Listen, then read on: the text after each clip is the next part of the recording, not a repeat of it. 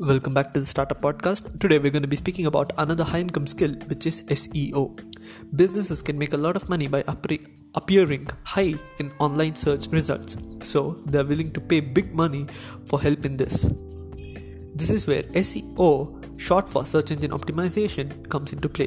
SEO professionals study the best practices for helping a company's website appear higher for online search terms, typically on Google. Search engine optimization is one of the highest income skills on the market and lends itself particularly well to freelancing or starting your own business. Many SEO freelancers have multiple clients on a monthly retailer and they are paid a flat monthly rate often one to two thousand dollars or more per client per month to manage a company's search appearance.